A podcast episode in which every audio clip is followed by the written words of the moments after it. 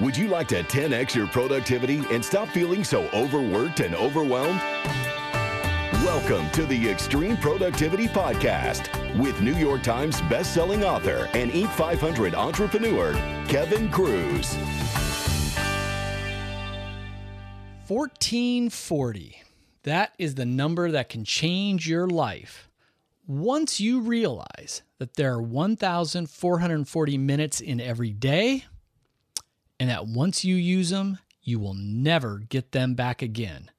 Time is more valuable than money or anything else because without time, nothing else matters. So, Kevin Kruse here, helping you to get the most out of your 1440. Last week, we talked about how to manage distractions while you're working from home. And this week, we're going to talk about how you can make your entire team, if you're managing a team of people, how you can make sure your entire team is productive. But first, I want to remind you to check out my new book 15 secrets successful people know about time management on amazon or barnes noble or wherever you like to buy your books uh, i have no ads or sponsors on this podcast so it would mean the world to me if you check out that book so I got an email, the latest email from someone who said, "Hey, my pro- my productivity is pretty good, but I manage a team of creatives. How can I make my entire team productive? As creatives, they're not so focused on their own productivity." So, here's the thing.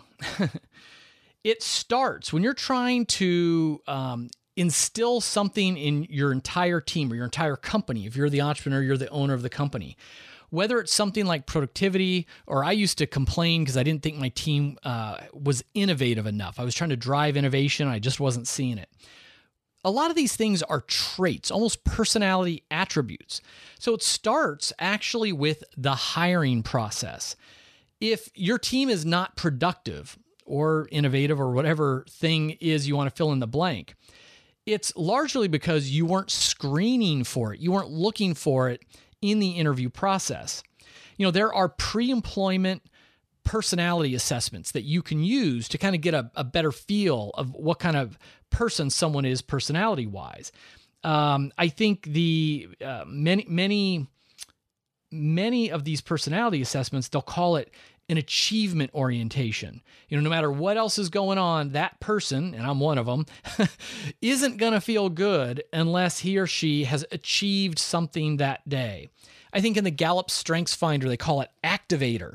You know, an activator wants to start new things, wants to get going. I mean, has this kind of hustle mindset, activator.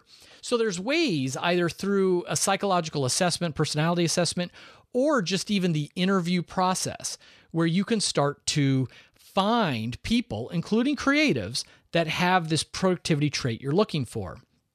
It reminds me, you know, this topic of hiring the right people.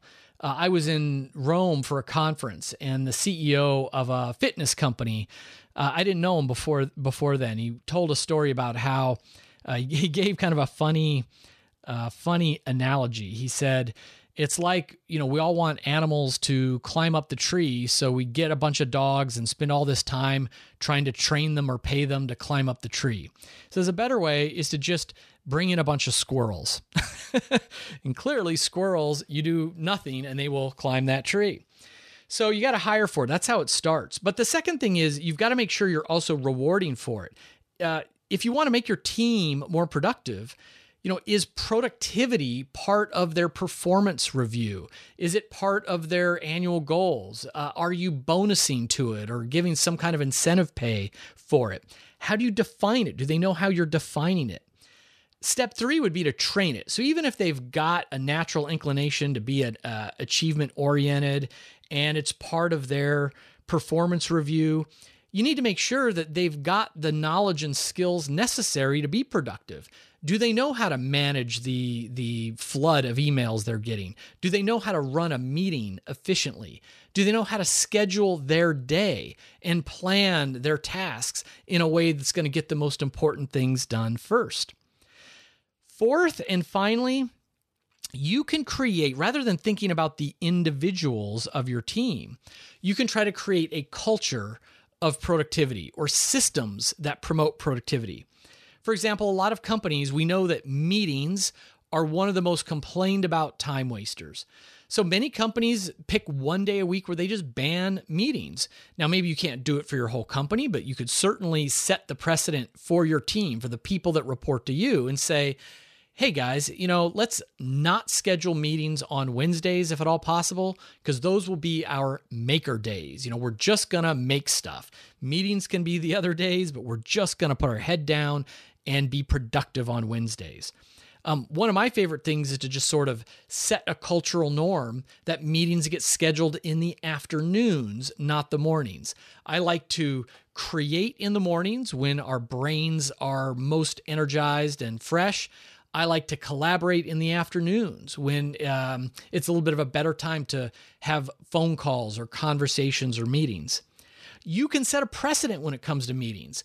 You could call people in for, and instead of everything being a 30 or 60 minute meeting, make your meetings 15 minute stand up meetings. Take the chairs out of your conference room. When they see you doing something crazy like that, they'll know they can do it bring a uh, a countdown clock like the time timer. Just go on to amazon and, and uh, search for time timer and you'll see the the clock i'm talking about. I call it the google clock. Bring in one of these uh, countdown clocks and say hey we're going to meet for 30 minutes. Set the t- countdown clock and have it tick away. And you better end that meeting when that clock dings and says time is up that's going to give them permission and encourage them to say, oh, you know what? I'm going to run my meetings sharp and on time and bring in this crazy clock too. So that's it. Um, you know, w- with making an existing team productive that isn't, it can be tough because, again, you might have hired the wrong people. But if you're not able to replace them or don't want to replace them, make sure you are rewarding them for productivity, that you're training them for productivity, and you're creating team wide systems and a culture of productivity.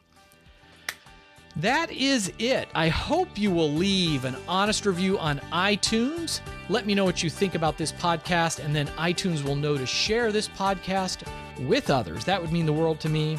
And until next week, remember master your minutes to master your life.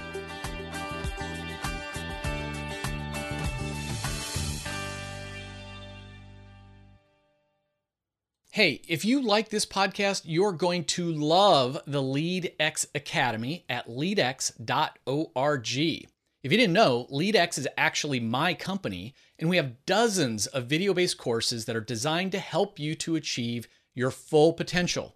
And I personally teach you courses via video like how to cure procrastination, how to stop time thieves, how to cut your email inbox traffic in half how to get to inbox zero with the 4D habit, how to minimize your meeting time, and how to maximize your focus and energy, and so much more. And every month, we're adding new courses, new webinars, and new resources. You could check it all out, no cost. There's a free trial at leadx.org. Until next week, remember, we all have the same 1,440 minutes a day. Master your minutes to master your life.